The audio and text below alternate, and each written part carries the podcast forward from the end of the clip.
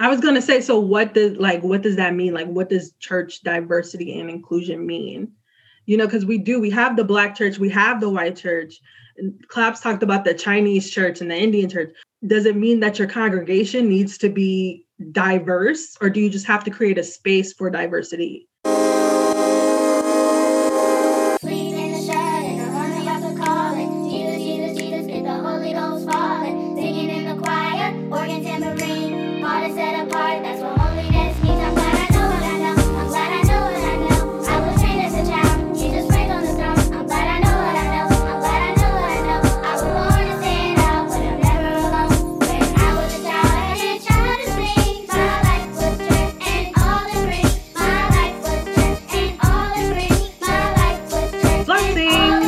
Welcome back to another episode of Pew Babies, your Apostolic Millennial podcast. I'm Ron. And I'm Clap. And I'm Mike, also known as the Apostle to the Food. Amen. And isn't God good? So good, so good to give us so many blessings. So how are you guys doing tonight? I'm good.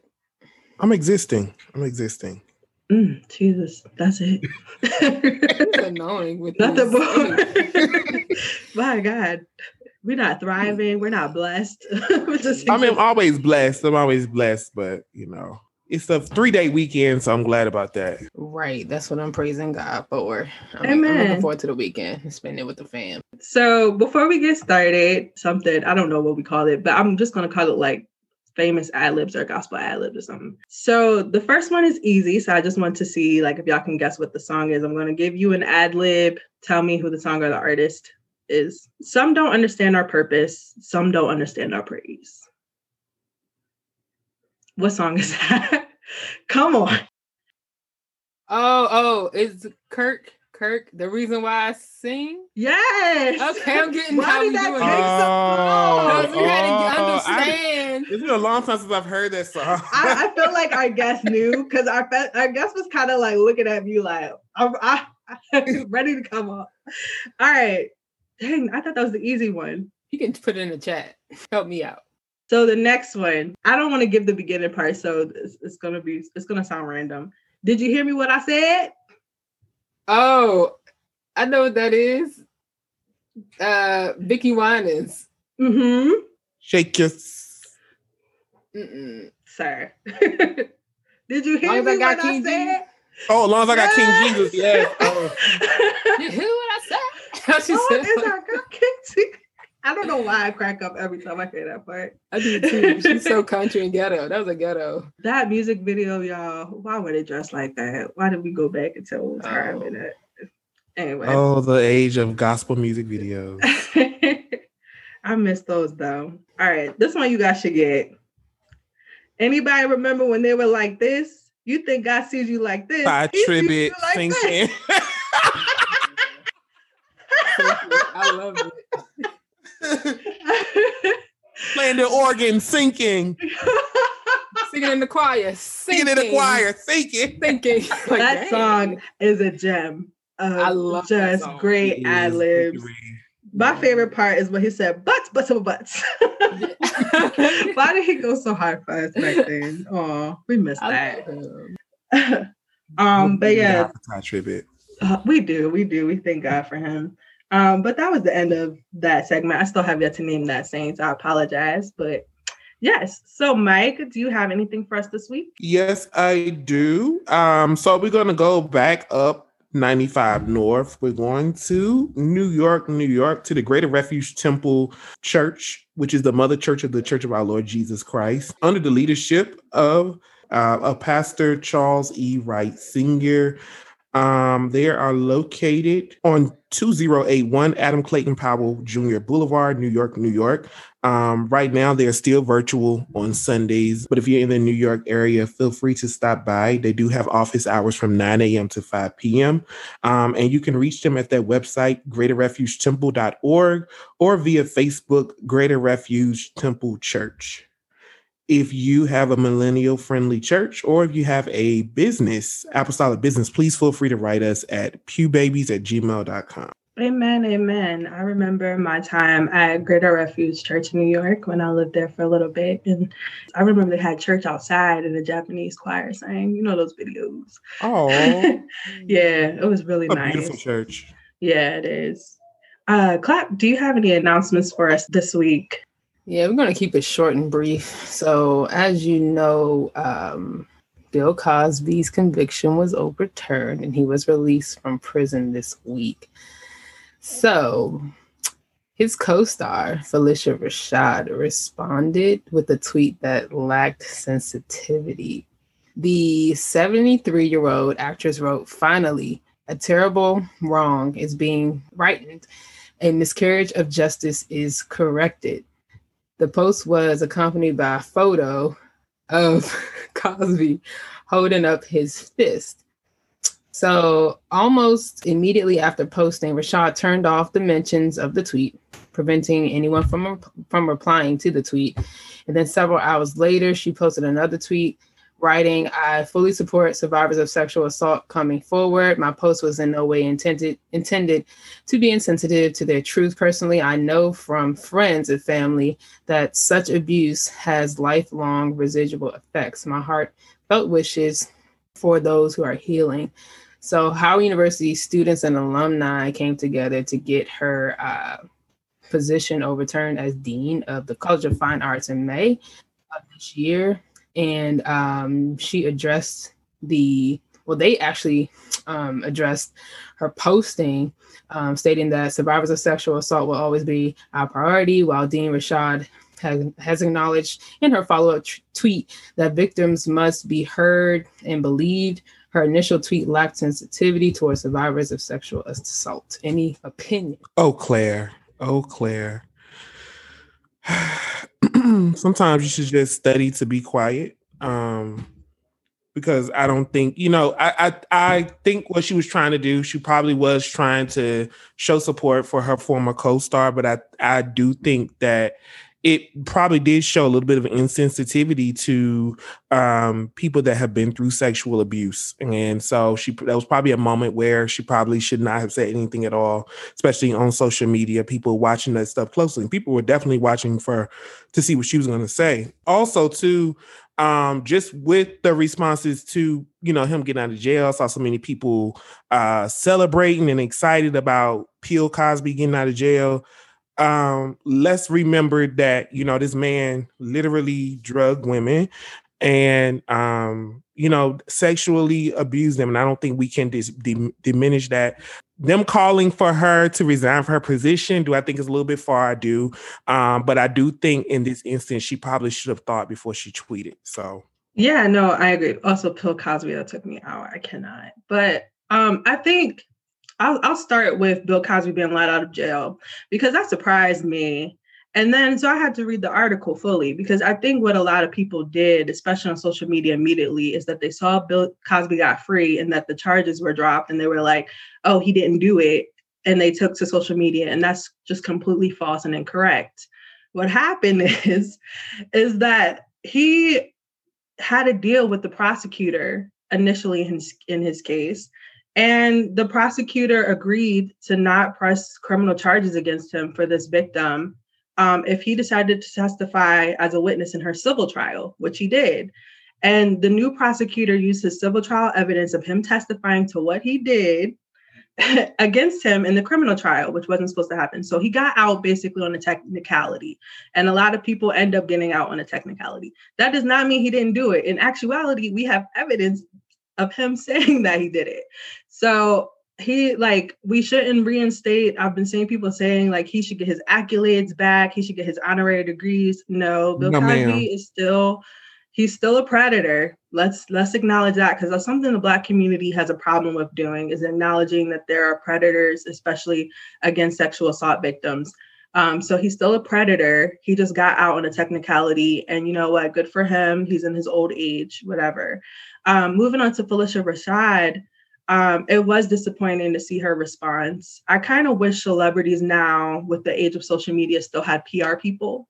It's like they kind of do things on their own, and I don't understand why they do that. Like, pay somebody to help you write what you need to write and respond in a way that would be beneficial to your image.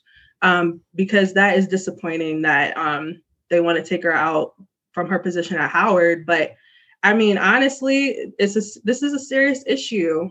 The Me Too movement is a serious topic, you know, and I don't want to see her go. I think she has an amazing legacy. I think The Cosby Show created an amazing legacy, and I didn't want that to end either with Bill Cosby. I mean, I still watch his shows and I still support his uh, creativity, I should say. But I don't know. I don't think she should have uh, said what she said, obviously. Mm, pudding pop. I don't know. I never really watched The Cosby Show, but what? I know. I watched Martin instead. Sorry. You were too young so, to be watching Martin. That's what it was. Well, my parents work late, so they weren't there. But anyway, oh, that sounds bad. I love y'all. Anyway, um, uh, I don't know. I have no thoughts. I have no words. I don't know. I don't know what to say, to be honest. I have mixed feelings. That's all I have to say about that. That's an acceptable response too. But maybe Cosby knows how it feels to be, ah, never mind. This is offline. Uh, no, I, I feels to be the other brother. Like, oh, I got off. Like, but anyway, I let y'all. It felt like a win, right? In a way, I guess. It's it's it's an. I have mixed feelings, but just everybody watch out with Bill. Don't be don't party with him. Because he we don't know. He said he's a predator. He admitted to it. So I wouldn't, yeah. I don't know. I have mixed feelings. That's like, I don't know. Is R. Kelly too far? I mean, Bill was probably at the club the night they released him, probably at the club party celebrating, slipping pills and people's drinks. All I know nah. is if I see him walking down the streets of Philadelphia, I'm through. Just go home, just retire, sir. Just stay in your house, just end things quietly. Like, now, if he started after this trying to fight for his accolades back and start trying to, you know how people do, that would be interesting. Lock him like, up in a nursing home. Put him in Shady Pines.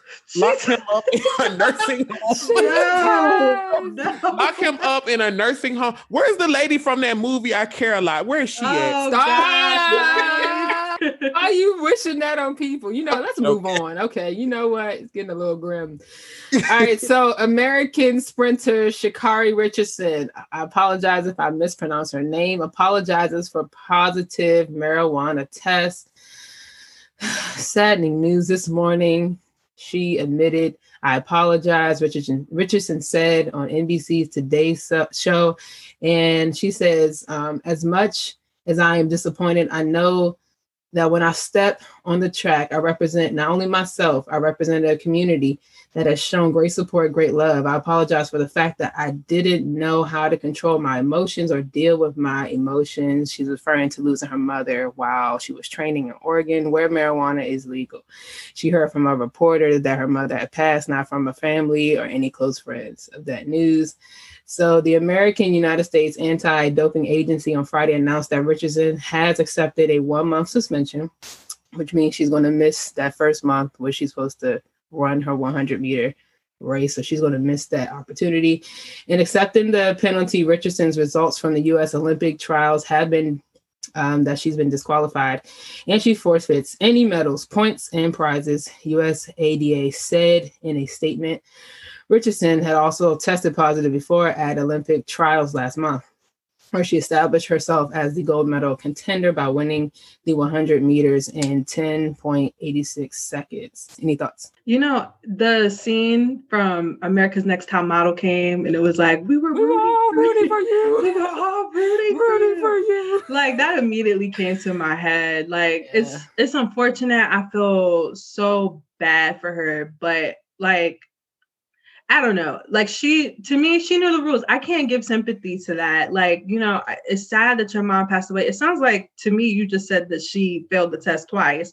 So this ain't the first time that she used uh, marijuana. And that means it's not necessarily connected to her mother. I saw that Nike was still going to sponsor her. So, I mean, she didn't, well, she getting money. She's not going to be an Olympian, but you know, we're, we're still like supporting her, but I just wish she would have paid more attention to her decisions. Yeah. She could try again next year. Um, I mean, I'm I'm still rooting for her. Um, I think, you know, again, she's young. What is she, like twenty-one, twenty-two? We've all made dumb decisions at that age.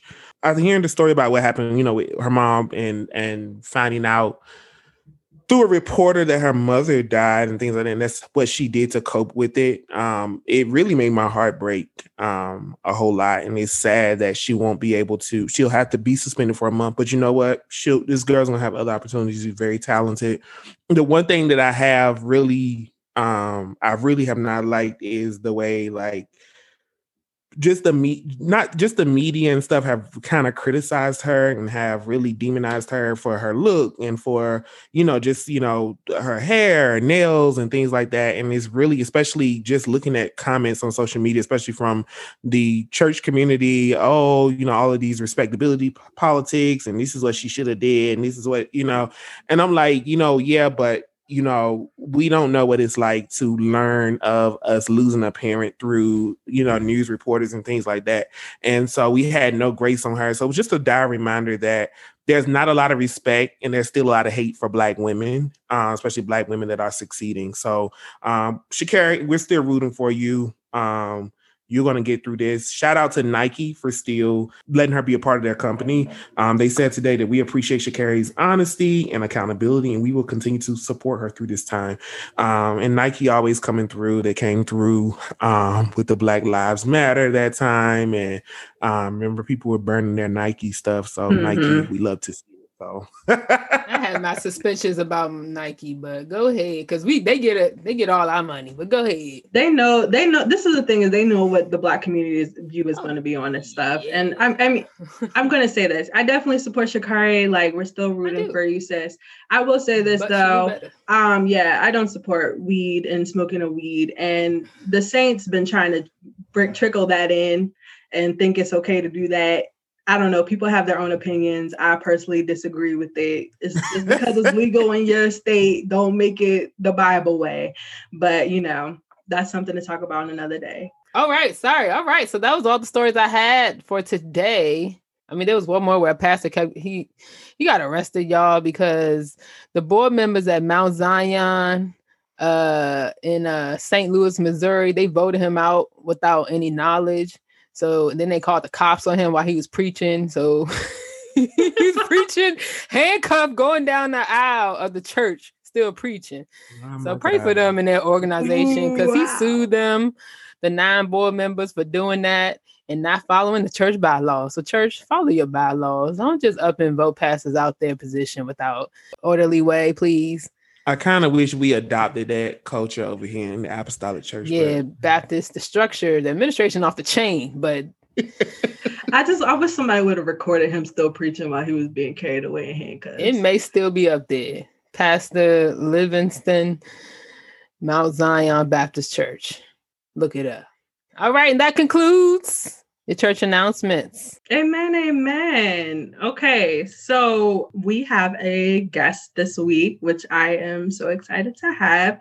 So if you could just introduce yourself. Um, and your church name behind you. Welcome to Pew Babies. I feel welcome and I feel at home. Um, my name is Kenny Smith. As you can see behind me, I'm representing the Heritage New Life Restoration Fire Baptized Holiness Church of God of the Americas. And I'm going to throw Incorporated up there because it just belongs. Amen. Oh, that is so funny. No, I don't know this church, but I just like the name. But it's good to be here. Amen. So, Kenny, before we jump into our discussion for this week, like, why don't you tell us your Pew Baby story? Like, how would you summarize what growing up in church was like for you? Oh, wow. So, and Mike has heard this so many times, but I, um, oh, excuse me, Bishop, Apostle to the food. Excuse me, I got to call you by, well, you have to give honor where honor is due. Honor to Bishop. Yeah. Stop. I grew up in the church, of course, uh, from birth. Uh, my grandfather is a preacher. Um, we grew up in a small church in Chesapeake called Saint Stephen's. And um, through my matriculation, I've touched quite a few different churches. Um, and then in college um, in Greensboro, North Carolina, I became involved with the United Pentecostal Church. And I was in the United Pentecostal Church from North Carolina to, um, where am I? California. I had to think about it. Uh, from North Carolina to California. Um, um, for a number of years.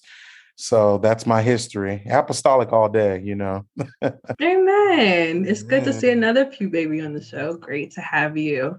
Thank you. So our discussion this week is going to be kind of deep, so prepare yourself, saints. But we want to talk kind of about um, the racial divide that happens within the Apostolic Church.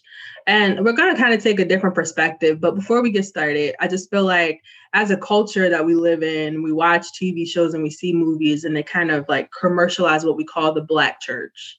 So I want to ask you guys, like, how do you define Black church? And we'll start with Kenny because he's our guest, but I kind of want Clap and um, Mike to also chime in. Um, a cultural immersion into the heart of God. That's what I would uh, describe the Black church in, in mm-hmm. its essence, in its, in its purest form. Now, you know, sometimes you have variations on that and um, sometimes you have some issues. But what I have learned about just studying different church cultures is that the Black church is very true to its own cultural heritage of its constituents. And those are the Black members, um, an expression of worship, praise that is emulated all over the world. Um, That's what I would describe the Black church as, and a staple in our community. I think we used to be the staple of the community. Things have changed. Sad. But how so? Because that's a whole nother question. Now you're going to okay. All right. Say that for after this.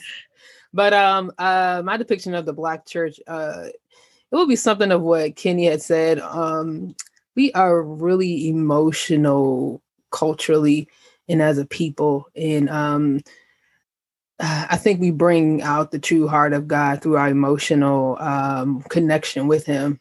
Um, like you said, like even through worship, singing, praise.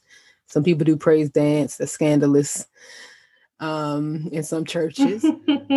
But, you know, it's a form of expression um, through the arts, through we're just multifaceted when we come, when it comes to our worship and uh, reverence to God. I think as a culture and as the Black church. Yeah, when I think about the Black church, I think about fried chicken. Um, wow. You apostle to the uh, exactly, you should say. No, I'm joking. Um, but no, I, when I think about the Black church, like I think about a entity that has been a pillar of the community and in the Black community, you know, for years, you know, dating back to um, when people were free from slavery. Um, I remember watching the documentary, the P B S documentary on the Black church back in February, and I was just so blown away um, how, you know, the Black church started in, as a praise house and kind of grew from there. Um, but I think about like a structure that's been in the community that has not only been a, a house of worship and for spiritual spirituality, but I think about a place that has also been a center for, you know, to to help people. If you think about like the fifties and sixties, a lot of these bigger churches in these progressive cities um, were helping people that were moving from the South, from, you know, more oppressive areas to find factory jobs, teaching them how to read and write, teaching them how to, you know, do all these things. And even today we see where a lot of like your Black churches with those resources are still helping and giving back to the community and things like that. And I think the Black church has always been a... Um, a source of of resources and just being a strong, um, just being that strong pillar in the community. Um, and and and as everyone has stated, uh, Kenny and K J both stated so well, you know, just talking about like how they have just embraced, um, you know, praising God and, and things of that nature and have started their own culture. And it has been imitated down through the years. It has been tried to be duplicated and stuff, but there's nothing like, you know, the Black church on its own and in its, its original form. So, yeah, no, I think you guys hit all the points. I don't have anything to add. And Kenny, you kind of gave us your history already, but this might be redundant, but still respond. Um, have you guys always attended a Black church? I have not. Um, my formative years all the way through, I was in the Black church. And then, um, like I said, in college, I ended up at a United Pentecostal Church.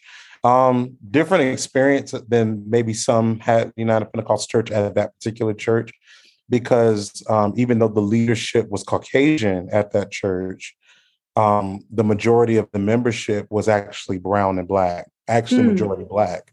And so um, it wasn't a, a situation where we were a minority in that church. But in the few, you know, as years went on, I was involved in a church where us folk were a um, minority. So I've had uh, all of that kind of gambit.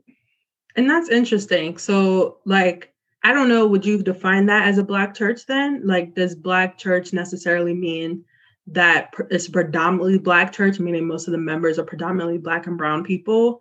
Or I guess we're defining Black church as the cultural feel in the atmosphere right here. So I just want to make that distinction. But that is an interesting um, experience that you had. Clap and Mike, have you always attended a Black church? Yep. Yes. All my life. Same.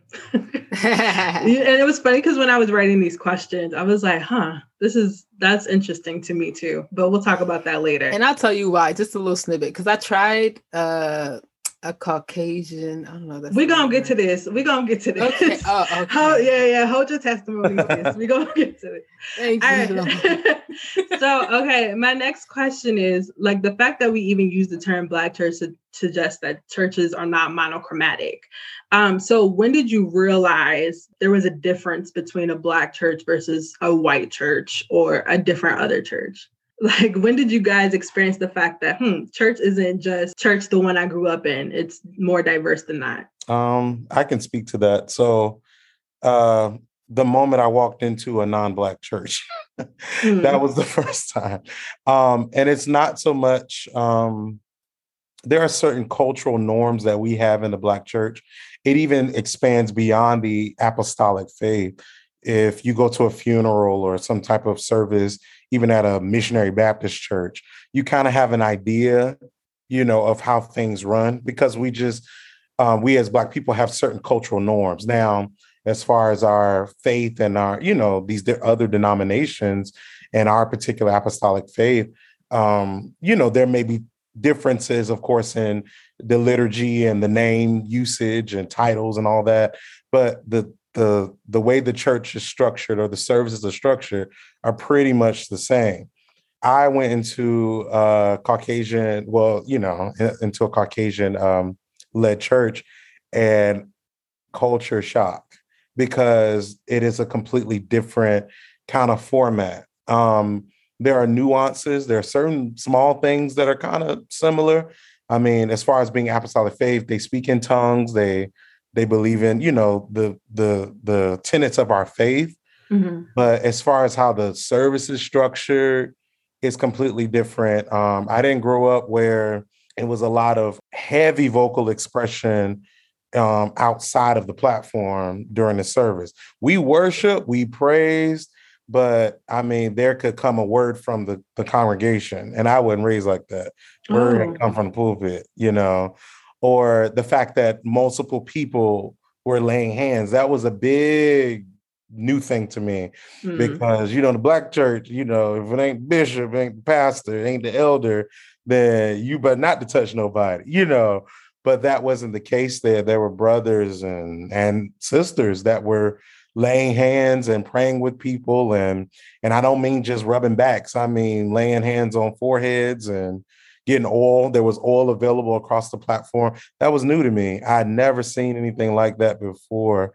And, you know, my experience in the church, the Black church, I was like, oh, this is wrong. Y'all, y'all out of order. You know, that's your first kind of, you right, know, right. your kind of go-to, like, this is out of order. But, you know, that was the biggest um change to me, because I had never seen um, anything like that before. So the church I grew up in, we fellowship with this Caucasian um, apostolic church in um, Suffolk, Virginia. And I remember they came to our church one Friday night.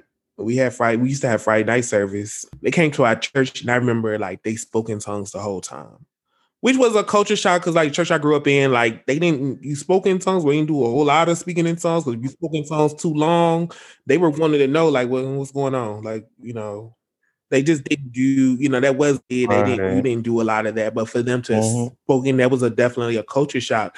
So then when we, we went yeah. to them, um, we took a service to them one Saturday, and I remember our choir had to sing, and the organist was trying to, like, I guess they had one of those keyboard, they, I don't know how their keyboard was set, But the keyboard, we just could not get the keyboard right to our standard, whatever, because theirs was still in praise and worship mode. We were trying to get in choir mode, and it was just... Mm. So I think he had to switch to the piano. So it was just... So you just kind of knew that there were some things that, you know, were a little bit different. Like, I remember...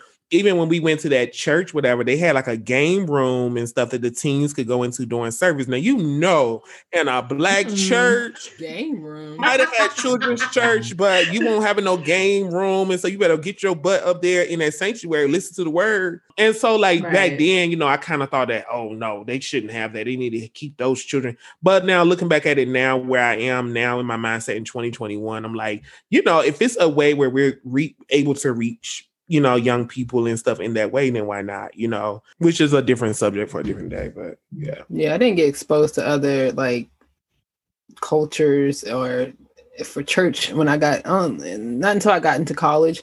Um, went to an Asian church, very quiet. They're apostolic, but they very orderly. Like there's no, you know how black church, we just let the Lord have his way. No, we getting, we starting on time, getting out on time. So that was new. For me, for my whole life.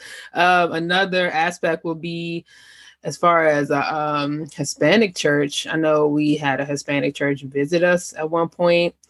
Um, they're very interesting. They're very uh, vocal. I can barely hear the service throughout the whole service. Like they're very vocal. Very like the mics were turned up to the mm. max. Like you can't hear nothing after you leave their service. Eardrum shot. Um, but they have their special way. Like they would shout, but then like when it gets overwhelming, they would like drop down to their knees and like pray in their seat. So that was interesting to watch.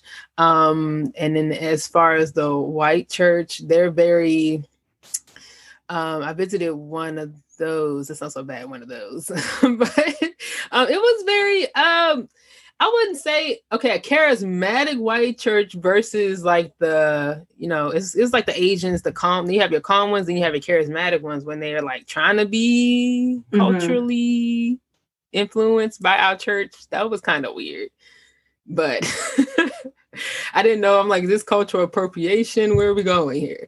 But yeah, it was very interesting. Yeah, I think I got exposed to, I should say, white church early on, but it was never in the apostolic setting. So um, when we were kids, my mom, one of her coworkers went to this like Jesus of Nazarene church. I don't know what they believed or what their denomination was, but we went there for vacation Bible school over the summer. And so, and it was fun. Like they taught us these songs. We'd be like, Jesus, Lamb of God. I just remember singing a lot of worshipy songs that they taught us. And so, yeah, it was a lot of like cool, fun things to do, but it wasn't necessarily apostolic church. And I think with that, I didn't really associate the white church with also being apostolic. I was just like, it's, it's a different entity and it's not us. And they don't believe the way we believe, but it's a cool like place to be at where, you know, they're still like Christian. Um, and then later on, that's when I st- started learning about like white apostolic churches. Um, like I said before on an earlier episode, my um, and my parents, they ended up going to um, a white church that's apostolic. And that was a different experience for me because like you said, Clap, to me, I felt there were parts of it that felt at home. Um, some of the song choices were very Black artists. Um, it was like they were almost comparable to a Black church, but there was something that was missing to me. No, because I went to a, a Black church that were they were apostolic, but they did it the white way. So that was weird too. I'm like, what are we doing here? That made me upset. I don't know if you guys ever experienced that. Or and also, have you guys ever been to an African church experience? Tell me. I've been too scared to go. um, no, they. I mean, it. The so ironically, the church that I went to in um in North Carolina. They had within that particular church, they had a Spanish ministry and they had an African French ministry Beautiful. As well.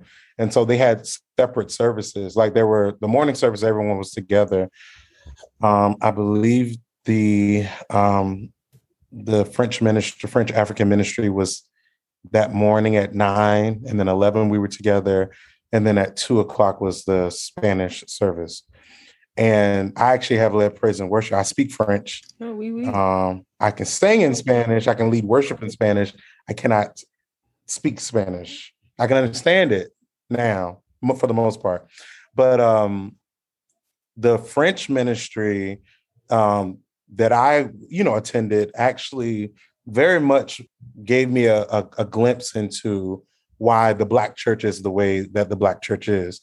Um, the outward expression of worship was very similar. Of course, it was more, a little more rhythmic, not rhythmic in the way that we shout. You know, we got, we, we pick some up and put some down, you know, we got to get our step together. Hallelujah. Um, theirs is a little bit more in the seed, and they have kind of like, it almost, you would think it was choreographed, but these are just the, that's the way that they shout and praise God. Um, a lot of the songs, uh, they they sang songs that we would sing, but they also sang some traditional um, um, African songs, French African songs.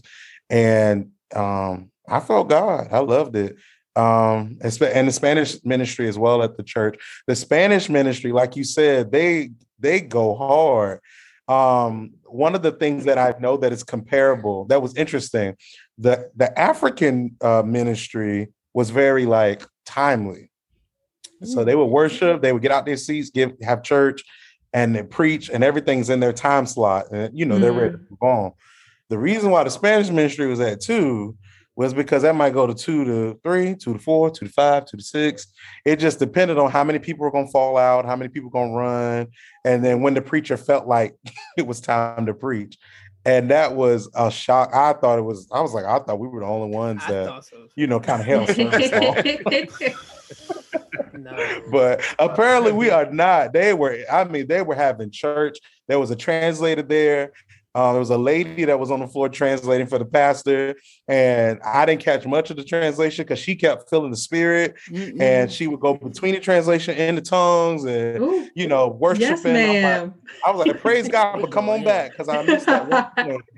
You know, but it was, it's different. But um, I, I, I enjoyed, I enjoyed the, the French ministry because um, it definitely gave me, like Mike was saying earlier, it gave me a glimpse into like what worship would have been like if we were never brought over, you know, mm-hmm. a Christian worship, if we had never been brought over into America and America and westernized in our culture.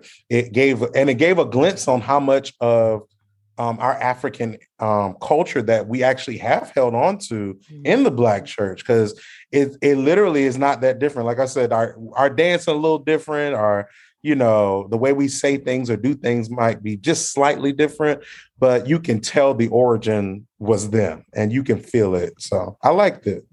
Yeah, and I think slavery and our whole experience here in America has definitely shaped how we even adopted the African culture, but kind of spent it to our struggle of what we were going through during that time and made it our own. So definitely mm-hmm. agree. And I also went to an Indian. I be finding all the apostolic churches now. That, okay. we gonna we gonna get to that at the end. All right. but, Sorry. We all we all black and white right now. So I'm just so, oh, um no no you good you good. Um so I, I did want to ask um Kenny, like, what made you decide to leave the Black church? Was there like a specific reason? You left Ooh. us? You left us? Uh, hallelujah. Ooh. Um, y- y- there was, I want to be honest, there was, um, there exists, and this is not every church, so I don't want to anyone to hear me and think that I'm blanketing the Black church. It wasn't that type of case. And I always have love and still do have love for the Black church. We'll attend the Black church. We'll praise God for the Black church. We'll join a Black church. Um, but at that particular time, there was so much um, politics going on. And, you know, sometimes we get so um, caught up in doing church that we forget to be the church. And it was a lot of that, you know, it was mm-hmm. a lot of my soul is hungry. My soul is thirsty. I, oh, like, you know, all y'all drinking water. You know that was, look, that was perfect. But, uh, you know, I needed something from the Lord, and I was going through so much. And a lot, be honest with you all, a lot of my trials at that point in my life weren't stemming. I was in college. It wasn't coming from college. It wasn't coming from family. A lot of my trials were coming from church. And it was just dealing with a lot of the the politics, the groups and the, the cliques. And I just, I was tired and I wanted something new. And so I was already kind of transitioning, or I had transitioned from the church I had been, t- I had been attending. And I was like, I need a break. I didn't want to go from the pot into the kettle. And I was like, I just need, I need something new. Um, and so I'll, and I'll never forget the, the Sunday I rode by there a few times and I was like, eh, just, you know, I'm... and I will never forget the first Sunday I went over there. And it was actually ironic because there were people that I had known from the previous church and from just, you know, from churches that were over there that I, did, I had no clue were there. And I went in there, and I'm going to tell you guys, the first thing that touched me was when I entered into the foyer of the church. They have this, gal- they call it a gallery. There's a hallway. It's a very, okay, let me not take it away from it. It's a very nice hallway, very mm-hmm. wide hallway with pews and, you know, a, a Western, I mean, a, a Middle Eastern theme, very beautiful, but it was a hallway, but they called it a gallery. And they had the doors closed, but someone had opened the door to that gallery. So I was headed towards the sanctuary. And they opened the door and I heard the sound of prayer. And I was like, whoa. And it wasn't just like two or three people praying. It sounded like hundreds of people just praying. And I mean, going for broke. Mm-hmm. And I was like, dude, am I supposed to? Because nobody was, nobody told me to go in there. You know, the person, the greeter at the front was telling me to go in the sanctuary. And I'm like, but what's that over there? And they're like, oh, there, it's prayer. It's the prayer room. They're praying for before service. I was like, I want to go over there. And I went over there and people were walking, people were kneeling, people were sitting on the pews against the wall. You know, people were holding hands, praying. People were just facing the wall, crying out. And I mean, they were going for broke. And the prayer that I heard there just enveloped me so much. And I was like, oh my goodness, I love this. I was like, because, you know, I hadn't seen something like that in so long. A lot of times in my church experience, we just come on in, you know, we prayed. Don't get me wrong. We didn't, we prayed, mm-hmm. but it wasn't that collective, just like crying out to God before service, unless there was a special prayer meeting or something called before church. We weren't crying out like that. They were crying out like this was deliverance service. And I'm like, y'all do this every, every, before every service? And they're like, yeah, this is what we do. We come and we fall on our knees. And you felt the transition into the sanctuary. When the saints entered in, they were prayed up and ready for service. I was like, I like this. And so I, it was a breath of fresh air because I was used to meetings before church and sitting in somebody's office and, you know, all of this. It was just a lot of politicking. And, and like I said, I don't want to make a blanket statement that is not in every Black church, but it was prevalent at the time. And I just, I needed a break from it, to be honest with you. Yeah, I was going to mention that. I was thinking, because we, we've had an episode called You Need a Vacation. And I was wondering, like, um, if your decision to change churches kind of stemmed from just exhaustion, church exhaustion, or if it was more or less like, I just need something new, a new culture, a new atmosphere. What's your thoughts on that? It was it was, it was both, honestly. Um, mm. It was, I needed a change. I needed a new atmosphere. And I just, it was like, have you ever sat in church and you weren't getting what you need spiritually? Mm. And you're going through the motions and, you know, and a lot of times you hold positions and you're you're on the choir, you're on usher. I'm just naming stuff. I don't usher. I do not usher. Okay. Don't um, bash on the ushers. No, no, no. The ushers okay. are an important All ministry right. and I love an usher. Amen. I thank God for an usher. But you don't want me to be an usher because I'm not a nice usher because my feet be hurting, my back be hurting. I'm going to have to sit down somewhere. No. I'm dead. But uh, no, but, um, you know, you're in these different ministries and we go to church and we go through the most, especially because we've always gone to church. It's such a part of who we are. You know, what is a Sunday morning? What is a weeknight without going to church? It's just a part of you. And but you're not really encountering God like, you know, you used to, or you're not, you know, receiving the word or receiving the prayer, or receiving the deliverance that you need. And, you know, I had, I had, I talked to different people at that time, and, oh, you got to just seek them for yourself. And I was like, yes, but the fact that we have this thing called corporate worship, mm-hmm. the fact that we have this assembly, this gathering, should be the perfect situation for me to receive what I need from the Lord. I shouldn't have to get everything on my own. You right. know, he said, forsake not the assembling of yourselves together. So, you know, why am I doing everything on my own when God said that we have power in our numbers and our togetherness? I should be able to rely on somebody else to help me get my deliverance.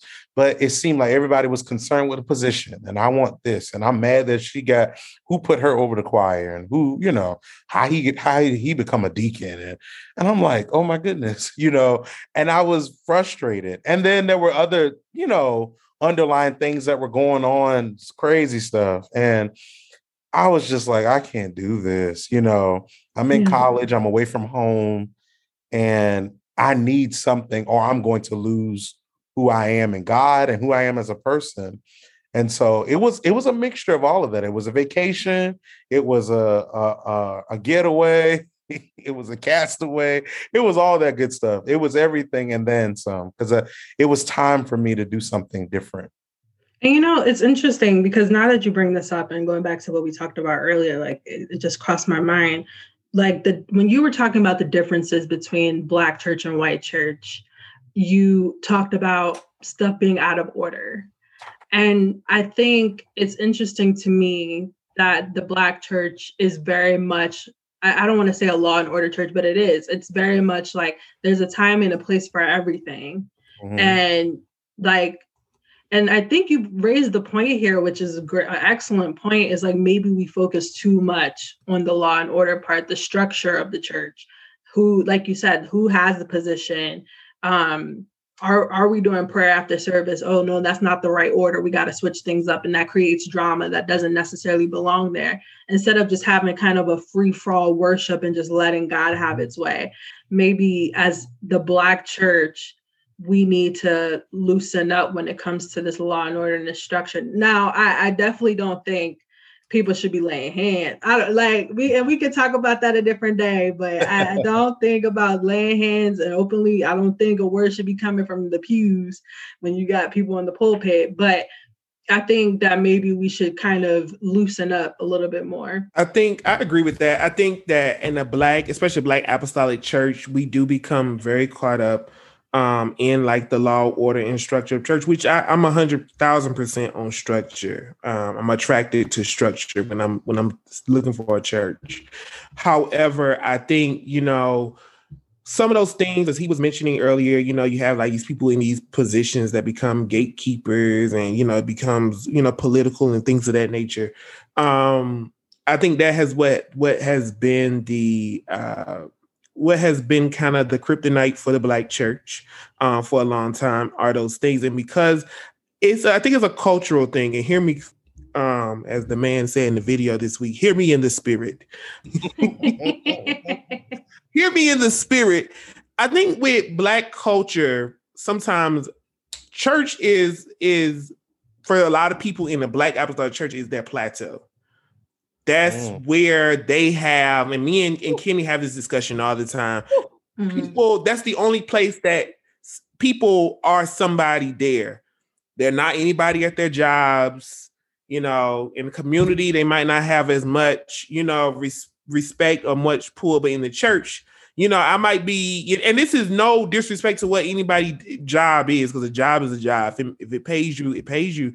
But mm-hmm. I might be flipping burgers at McDonald's Monday through Friday. When I come to church, I'm the head deacon, you know, or, you know, I might be, you know, this, that, and the third outside of the community and stuff. When I come to church, you know, I'm the pastor's armor bearer. So a lot of times I'm going to feel that pull, that when I feel threatened in my position, whatever, I'm going to make, you know, make it known that, hey, like, I don't want you in this position, which will cause a lot of these political issues. Whereas, and I think that when white culture, because they do, they are a little bit more, let's just call it what it is, privilege, they don't have those kinds of problems because, you know, at the end of the day, you know, they got other things to look forward to outside of church that they're involved in. Most of the time, their investments and real estate and all of their political pool and things like that. So I think that has something to do with a lot of it, which is where I think the lines have gotten crossed. And I think as time goes on, I think the Black church is starting to realize like where that shift might have have happened and where where they've, you know, started to go wrong and those. And I, and I, and I can see where, you know, some people are starting to put things in place, especially post-pandemic church, where mm-hmm. as in it's not as bad as it was. But for a long time, that's what it was. I saw that stuff growing up. You know, I saw it in, in churches that I've been into. You have people, you know, that are gatekeepers or people that, you know, and a lot of times that that hinders the move of God in your service. It does not make the atmosphere conducive, you know, for worship, because it's hard to get everybody in the spirit of prayer when we're not unified. We can't pray together if we're not unified. And I think the difference was, you know, Kenny said when he first went to the U P C church in Greensboro, and I actually had an opportunity to uh, tour the church with him one time. Very beautiful sanctuary. They're together in prayer, and which is why they can have fifteen, twenty people come through with the Holy Ghost in a service, and we can barely get one person to come through in our service, but because they've already made an atmosphere conducive for that, which is one thing mm-hmm. I've had to give to them before their face or behind their back. There was a U P C pastor that would see my dad at work. He was like, "Brother Dawes, we had fifteen people come through with the Holy Ghost." And we were like, fifteen people? Like, you know, because to us in the Black church, that was far-fetched. But once I went to a U P C church and kind of saw how together they were and they had an atmosphere that was conducive, um, for that, I could see exactly how the spirit could fall and fifteen people could come through with the Holy Ghost in one service. So that's a good point. I, I, I, I do think that there is a type of Uh, a different type of freedom in worship there. Like even when I went to my parents' church, the music part was missing something because it was just, to me, it's just not what I'm used to. But I felt like, and and I feel this in any church, but I felt like I could just be free. Like people were just rock, walking around, running, doing whatever, jumping, like, you know, and you can do that in Black churches, but I feel like Like I said, that law and order piece is still there. Actually, we had um, Family and Friends Day, and this uh, guest, white family, they were there sitting next to me, and uh, the mom, she asked to come out with her kid, and I was like, sure, fine. I thought she was going to go to the bathroom. What ended up happening was she allowed her son to go up to the drums and asked if he could play on the drums. And I was very uncomfortable with that. I'm going to be honest. I was so uncomfortable with this woman who's a guest at the church, feeling like she could just say, "I want my son to play on the drum. Like, let's have a time to play on the drum." And like, mind you, the, the song was winding down. We were getting ready to move on with the service. And we had to sit here and like, watch this little boy, like try to play on beat. And like, it was just really cringeworthy to me. And the usher in me wanted to be like, "No, sit down." Um, but I realized that that ability to, I should say, she felt welcomed. After her son had that moment, she was able to sit down and they were like, "Oh my gosh, this is so great, blah, blah." Like I said, I don't think people should be able to just take the mic all willy-nilly and stuff like that, but just allowing people to feel like they can freely express themselves and feel welcome instead of feeling like they have to only operate at a certain time is an interesting concept to me. Sorry. All right. I'm gonna move on from that. My bad. No, no, you tell them the truth. So I wanted to wrap up with some final questions. Um, And, you know, like diversity and inclusion is a buzzword that we're hearing right now in the workspace. And so I have a few questions about that. And my first question is, do you guys think it's necessary for a church to be diverse and inclusive? The short answer is yes. The long answer is yes. The middle answer is yes. It is. Because heaven, heaven ain't just going to be one, you know, race of people. Heaven's not going to be Heaven's going to be all. I was going to say, so what does like, what does that mean? Like, what does church diversity and inclusion mean? You know, because we do, we have the Black church, we have the white church. Claps talked about the Chinese church and the Indian church. Does it mean that your congregation needs to be diverse, or do you just have to create a space for diversity? I think that diversity has to be intentional. Um, a lot of times when churches say that they are diverse, and I mean that on both sides of the spectrum, because I've been on both sides of the spectrum, um, it just means kind of like, well, they can come over here. But a lot of times if you don't go to them to invite them or to, you know, let them know that you can come over here, they're not going to go. Um, as a Black man, um, that was a chance encounter that I had with um, the church that I was attending in North Carolina.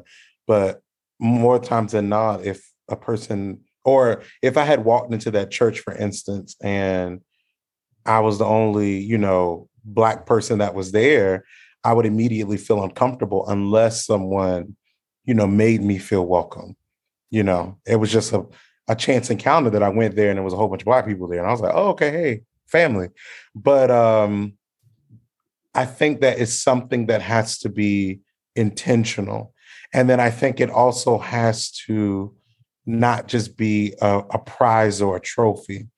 Um, I will say on the other end of the spectrum, in many Caucasian churches, um, they boast diversity, but that diversity only extends to the worshipers. But there's no diversity in leadership.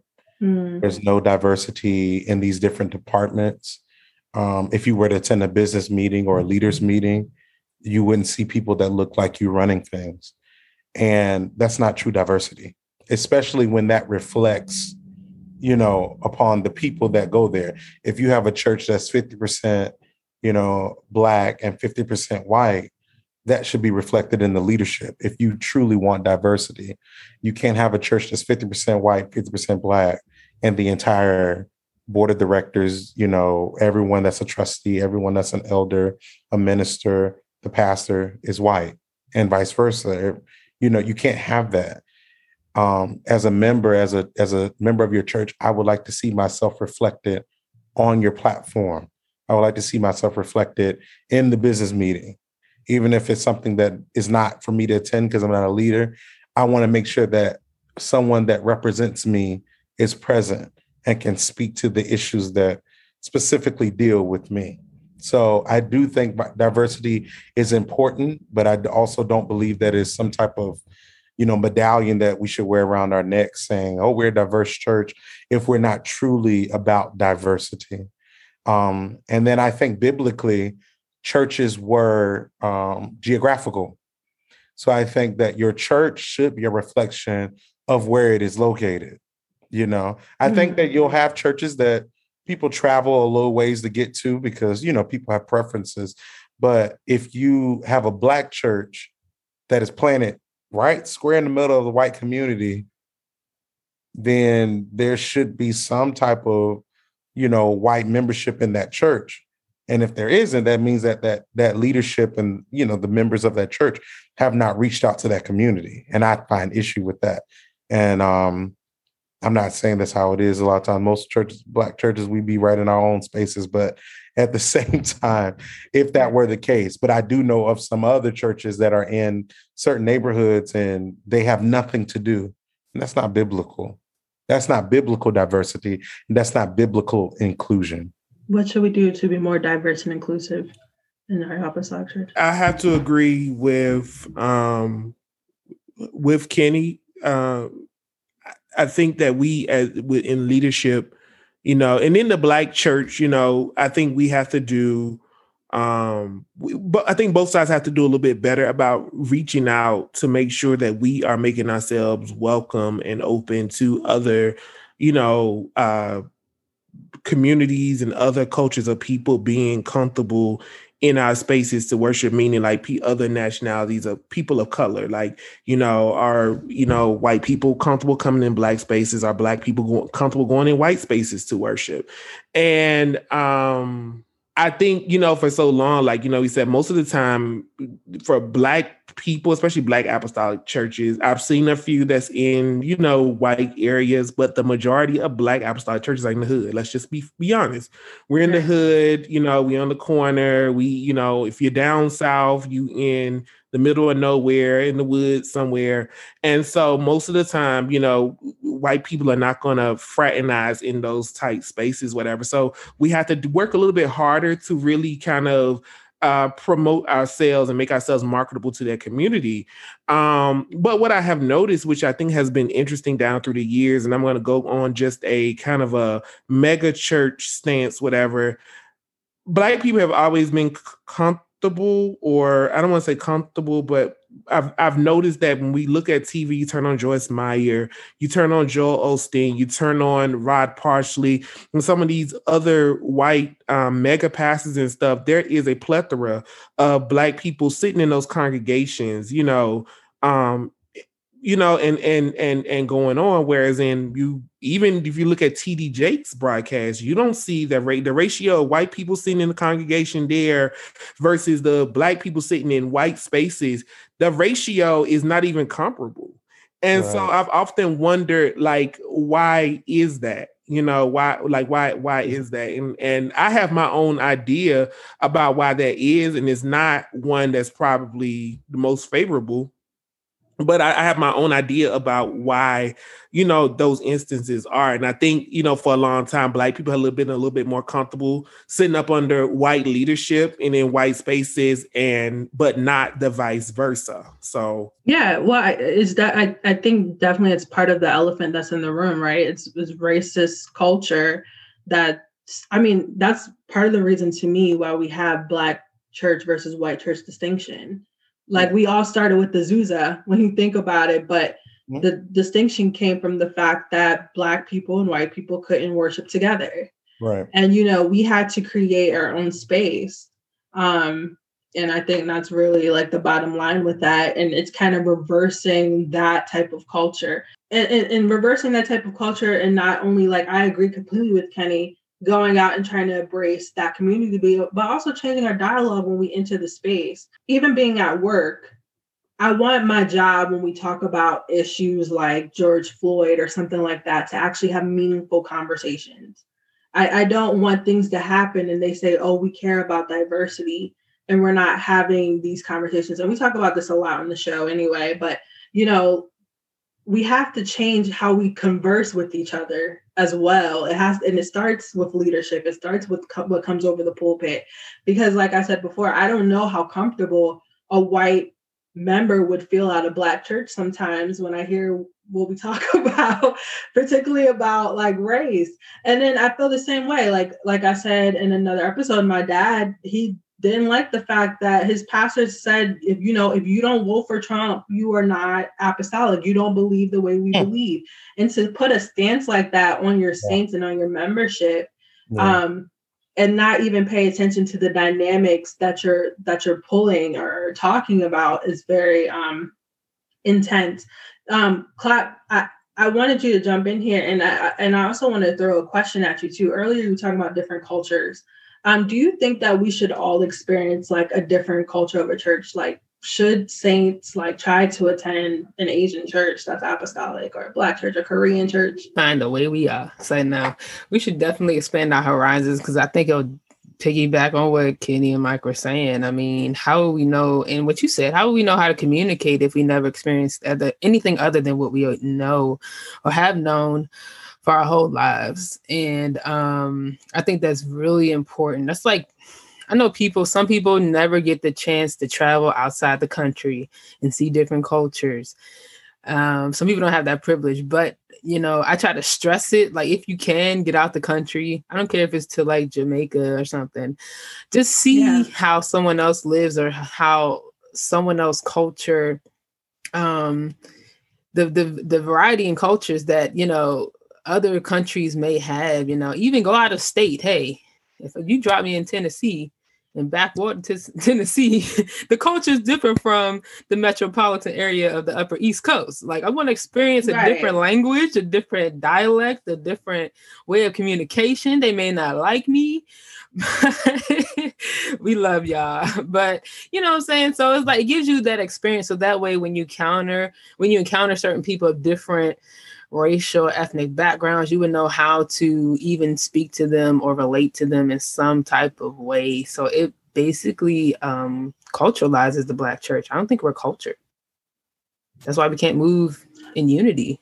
That's a really good point. Okay, facts, facts, and more facts. What I will say is that it is, I found that it's a lot easier. And we talked earlier about um, whether some of the practices and charismatic Caucasian churches is appropriation.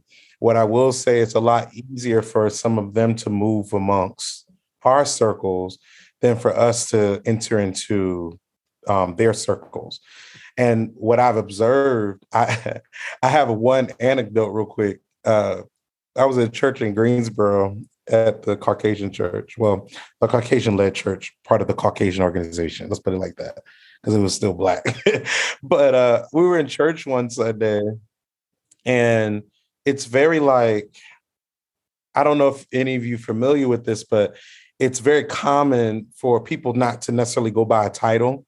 Um, it's very difficult, honestly, unless you're very engrafted in the church, in that particular church, to know who actually is an ordained um, minister versus who's just a brother that ministers or whatever. It, it It's kind of interesting. That was new to me because, you know, growing up, you knew who was the elder, you knew who was, you know, but there, there are people that preach, but then you'll find out, oh, I'm just a brother. And then even the pastor that went by brother, I never called him pastor. I never called him, the term in that particular organization is reverend, even though I was raised, don't reverence any man, but nevertheless, uh, uh, the term in that organization is reverend for a licensed minister. Never called him. I've, I don't know what it feels like to call him reverend. He went by brother, and that's been the case across the board. And so um, there was these three Black guys that came into service.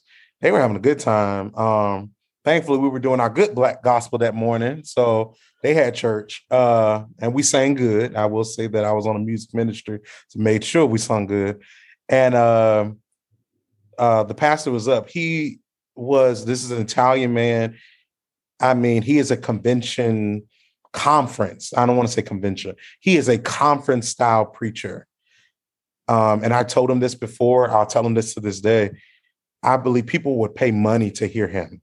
That's how, you know, profound he is on a, just a Sunday morning to his own congregation. And so they were being blessed by the word. But, you know, and we stood up, we stand up, we clap, you know, do all that stuff. But they over there, they had brought out the tambourine, and they don't do that over there. So they beat the tambourine while he's preaching, you know, shaking the tambourine, hallelujah.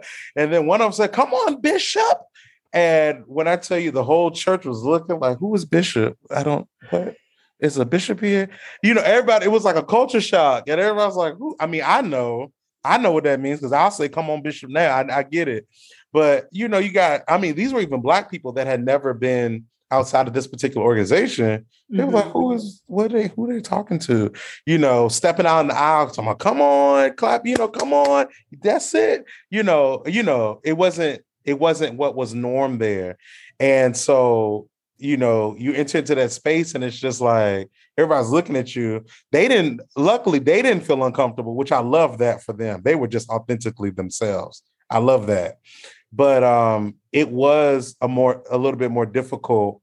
And it was like, it to a lot of people, I went out to eat with some of the saints after church. It was a distraction to them. And I was like, that mm-hmm. distraction? I was like, but we got people running the aisles and about to jump in the baptistry. That don't distract you? And so there's these different paradigms that exist. But what I found is like a lot of the ministry, I mean, even talking to Mike before, there's a minister that was in that organization that I knew very well, you know, and he was from that organization, very prominent in that organization. And it was, it's kind of easier for that to happen, I've noticed. And then it, it's very rare for them to, you know, you might invite them to your church and you might invite them to preach, Um, but it's very rare that you'll get into their circles, into their conferences. It's it's not a common thing. Um, they have, you know, it's it's just a paradigm that exists. And I think that um, a lot of times when we enter into that space as Black people, we immediately feel uncomfortable. It reminds us, I think, of working for a predominantly white company where you have to continuously code switch and you have to, you know, be this person that you're not normally. And mm-hmm. so it makes us uncomfortable. And then we're sitting up in there and we're like, mm, you know, I don't know about this. Um, and we see people having all this liberty, but we're like, I don't know. And it seems like when they, I mean, they come over here where we are, if they visit, they ready to buck and run the aisles and, you know, or they want to get up there, and, ah, you know, I'm, and you're wondering, do you do that at your church? You know, so that that exists. And I think um, a lot of that has to do, like what you said earlier, with, you know, the differences that existed way back when, where these two churches, these two different churches emerged. I mean, there was a time we were all one. Right. And um, racism and bigotry separated us.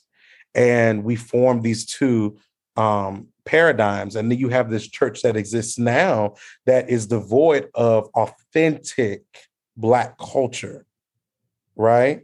And what I mean by that is that a lot of the Black adherents in that church, um, especially the ones that are grown up from a child, I've noticed they do, they're not going to behave and act the same way as a Black uh, child that was raised in a Black church. Mm-hmm. You know, even if they're surrounded by Black family. And I don't know if you all have any family members in, in that organization. My experience coming out of the Black church, I can be in both situations and I can adapt. But it's like, it's like this particular organization is devoid of authentic Black culture. So it's like, um, sometimes it feels like you said something was missing. It feels kind of like a put on. It's like, oh, we're forcing it. Whereas, you know, you go to a Black church and it's just like, we, this is what we do. Um, And so it's it's it's interesting. It's it's it's. I mean, I don't want to go too deep into it, but it's interesting. And and this is my wrap up question for tonight, y'all, because we talked a lot, and there's so many. We're gonna have to do a part two because there's so much to say about this topic. But um, I was talking to um, a relative before I got on, and you know, I, I asked him, like, is it problematic for me to have a preference for the Black church? Like when I enter a space, and, and, and I shouldn't even put, pose it that way, but when I enter a space and I'm looking for a church, um, you know, you're looking not just at the preaching and the singing. Well, you are, you're looking at all those things, and all of that encompasses the church's culture, the church's environment, the church's atmosphere. And so when I'm not in a space that's like that, I feel uncomfortable. And is that preference an issue? Because what what part of it is, is part of it is the Spirit of God, of course. And then part of it is that comfortability with the church culture, that Black church culture. And does me enjoying Black church culture, is that an issue? Is that keeping me from creating diversity, inclusion, and at a personal level, I should say? Do you guys, sorry, if that question did not make sense, I hope it made sense. That's to me. Clark is confused. abbreviate, repeat, and abbreviate. Is it okay to have a Real preference for, me, please? for Black? No. no. for Black, for church, Black church culture, or for white church culture, or for Indian church culture, or Asian church culture? Is it is it okay for you? Is that not problematic? Is that not contributing to making sure that the church has diversity and inclusion? I think it's okay um, to a certain extent. Uh, you don't want to become completely ignorant to what other churches do as far as how they operate in Christ.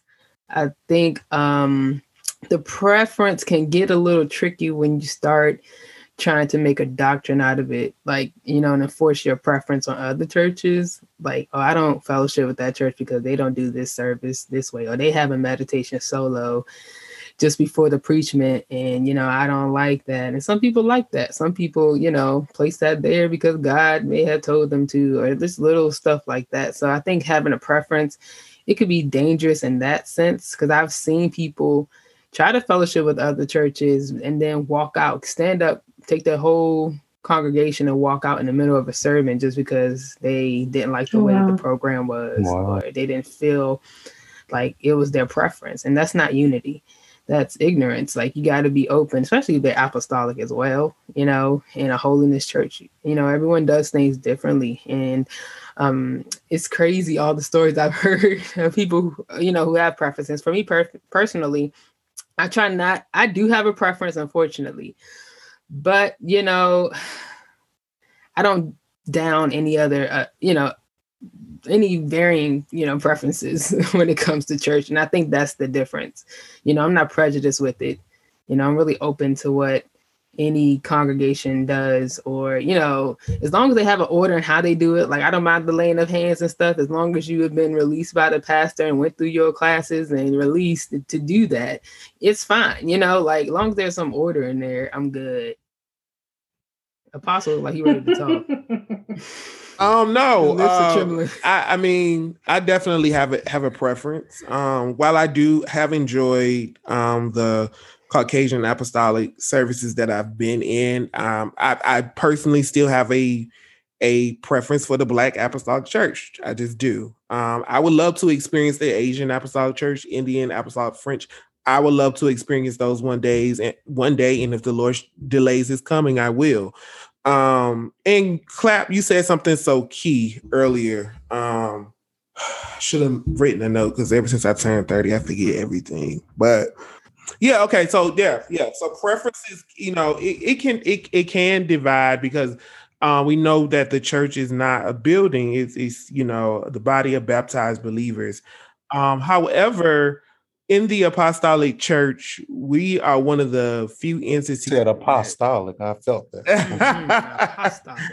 We're one of the few entities. I heard someone say this, that, you know, divides by by that multiplies by division, meaning mm. that even amongst cultures, we're divided. Like, we have your Caucasian apostolic, you know, you have you have you have that, but even within our black own, even in Black apostolic culture, we have so many different cultures within that. This is why we yeah. have all of these organizations, you know, because even in just the Black Apostolic, you know, church, what is that? That's ten million different, you know, things to look at, because everyone has different cultures, which has created these divides, whatever. And so, and then, which is, I'm not trying to get on that subject and get on that soapbox tonight, but it's, you know, it's, it's definitely one of those things that has definitely, um, there's a lot that has divided us, whatever. And I think, you know, once we can fix within, like, the Black Apostolic Church, like, our differences, because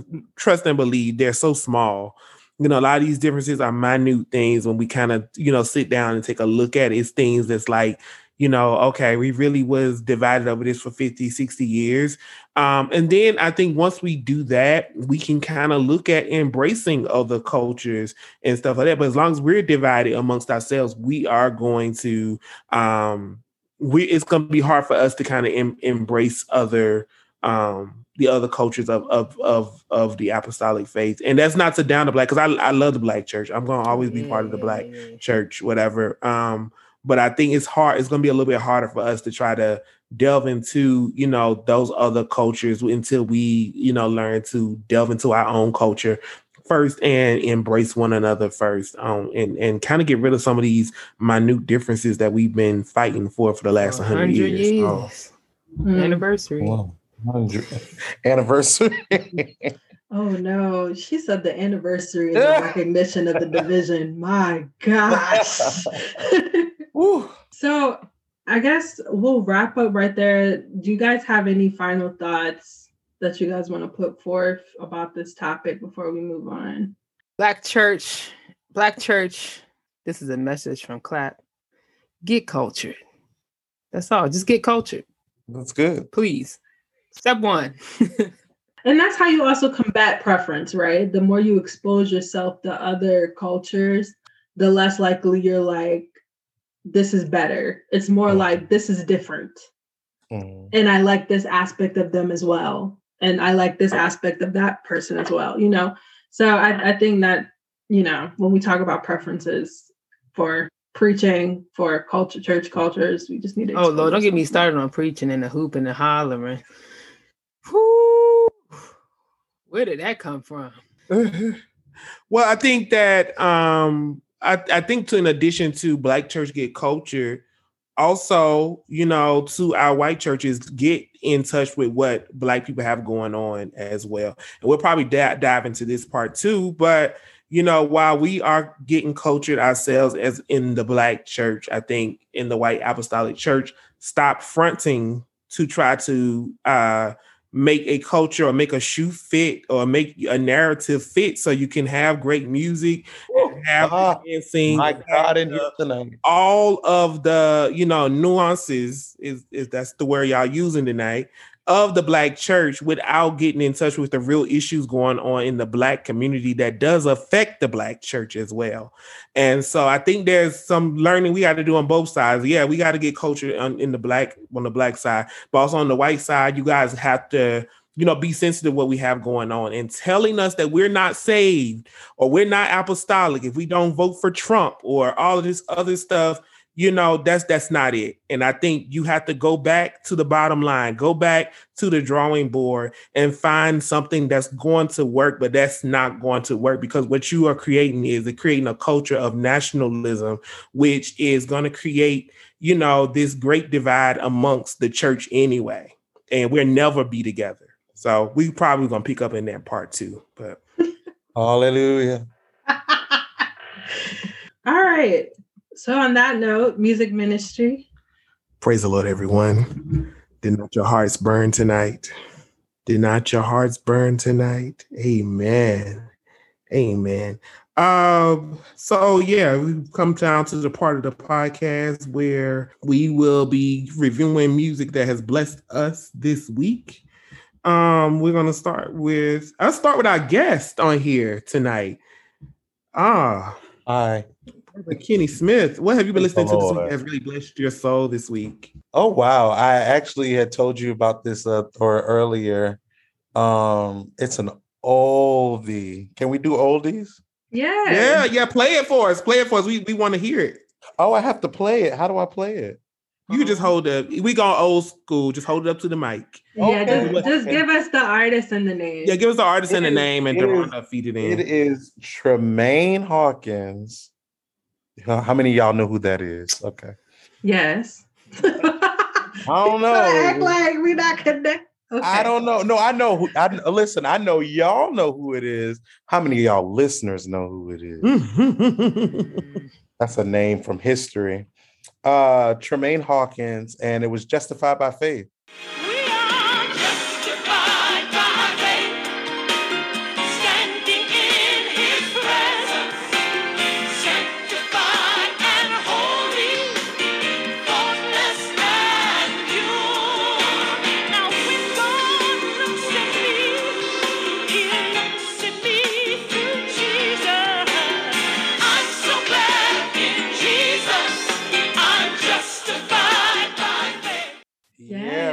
Oldie but goodie. All right, so I had a song that I disliked this week. I heard on the radio. Oh. oh. So it's by this new group called Trilogy. Not sure if y'all heard of them, but I wasn't digging this rendition. I don't know. I'm just going to play it.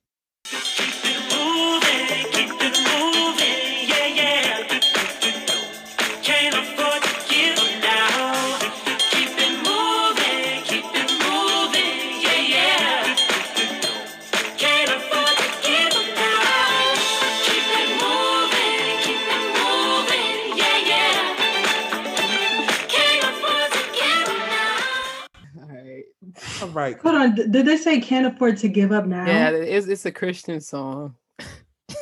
Because I was like, oh no, she's got us listening to seventies soul or something. What is this? No, so the saints out here, the young saints, I guess, They're from the D M V area. So they, the song played on uh, one oh four Praise up here, one oh four point one. So I just was like, what is this? What are we turning to? But, you know, that was interesting. Now we know Kirk has done his September and all of that. So, you know, I didn't like that either. But, you know, we got to be careful. Was there anything you did like this week? You know what? That kind of messed up my spirit for the week. She was like, I'm done with music this week. So I went to podcast. Give, Stop it. Now she's going to be singing that, you know, Rod. Oh, my gosh. And then luckily after that, they played this one.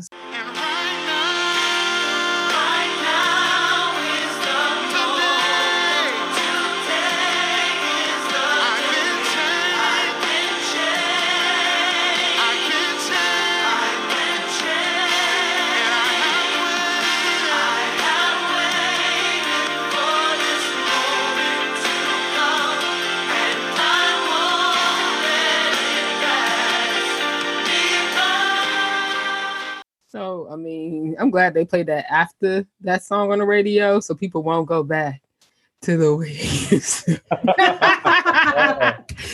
Stay delivered, people. Amen. Amen. So I was kind of all over the place. Oh, Clyde, were you done? Maybe I'm sure. done. I'm done. Uh, okay. Um, In My Name by the Thompson Community Singers. Ooh, that's my jam. That's a. That's a. Yes. That's a good one.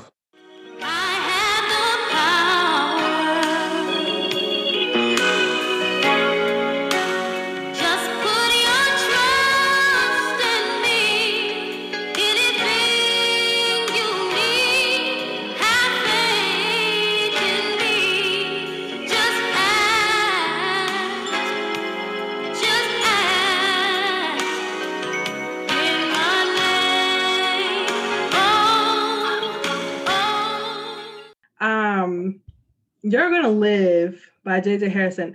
I really avoided the song because I it was so annoying to me when I first heard it, but it has grown on me a lot, featuring David Wilford, who is a Delaware native. Shout out to him, who is also on Sunday Best.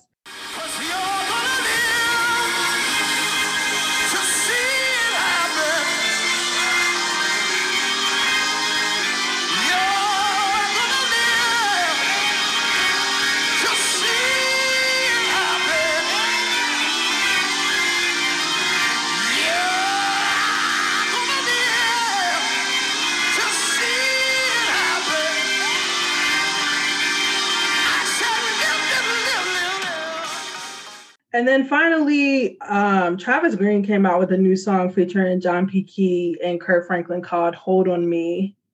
Um, I'm still up in the air about it, but um, the music video is funny, kind of. I don't think I like Travis Green with that type of beat behind his voice. His voice is not made for that beat.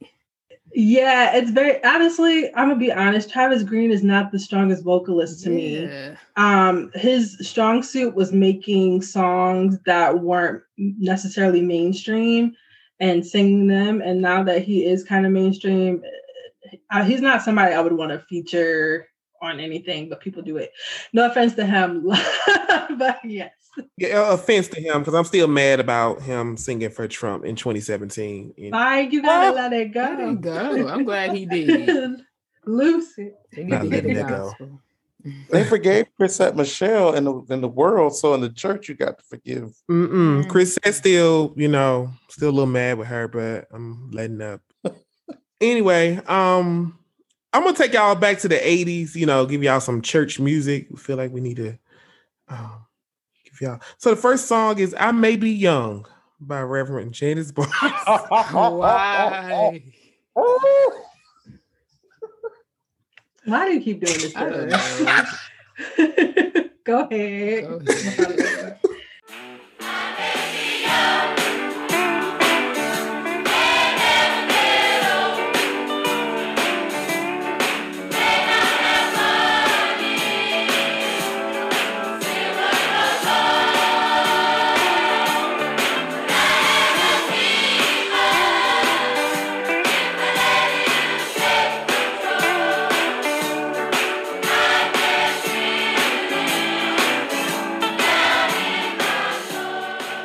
Our next song is um, For the Rest of My Life um, by Reverend Clay Evans and the Fellowship Choir.